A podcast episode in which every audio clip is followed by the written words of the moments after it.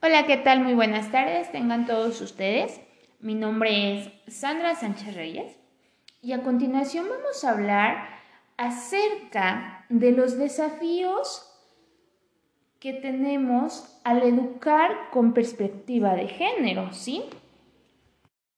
Como bien sabemos, la escuela como agente de socialización tiene el encargo de transmitir saberes y formar valores, así como establecer normas de comportamiento, proyectándose hacia modelos no sexistas y más democráticos, de manera que las presentes generaciones estén capacitadas para enfrentar los retos de esta compleja sociedad y con expectativas de equidad.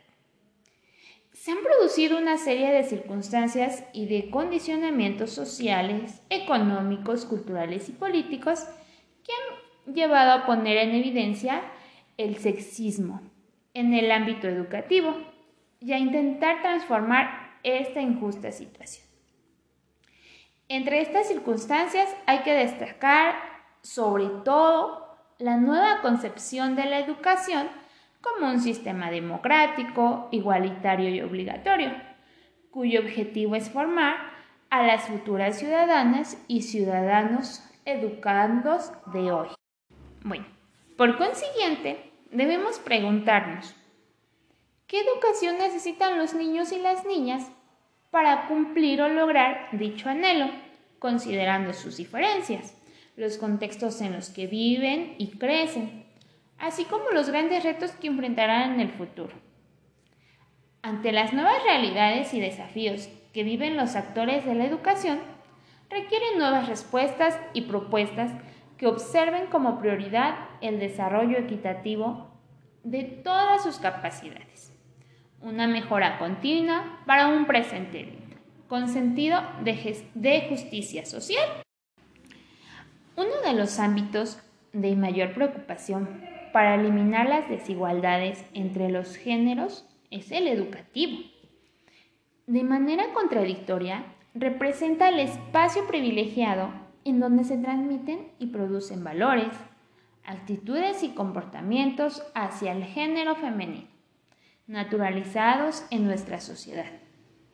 Pero al mismo tiempo constituye un factor de cambio para transformar realidades y fomentar la aplicación de derechos y libertades. Se ha cuestionado desde distintos enfoques la falta de oportunidades educativas que han tenido las niñas y las mujeres, limitando su plena incorporación y contribución a la sociedad mexicana en la educación. Ante esta realidad, en el mundo se ha luchado por conquistar demandas en favor de la equidad y la igualdad. Por ello, considero que la incorporación de la perspectiva de género en la formación inicial y continua se convierte en un imperativo de justicia social, en tanto que ayudará a las niñas, niños y adolescentes a apreciar la diversidad como un elemento de enriquecimiento personal y humano por consiguiente en el desarrollo de competencias de vida. Es muy importante definir la palabra género y diferenciarla de la de sexo. El sexo es biológico y contiene cualidades físicas y anatómicas que se traducen en la distinción biológica entre hombres y mujeres.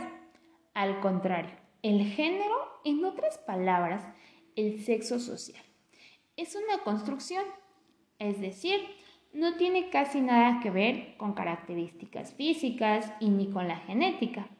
Utilizando esta como base, diríamos que las diferencias biológicas construyen diferencias sociales que afectan a la vida social y que crean ciertos papeles y expectativas de comportamiento. Por consiguiente, la identidad de género se construye por los otros, debido el individuo integrarse en un conjunto social respetando sus normas. En definitiva, la identidad de género es una construcción social y una manera de autodefinición.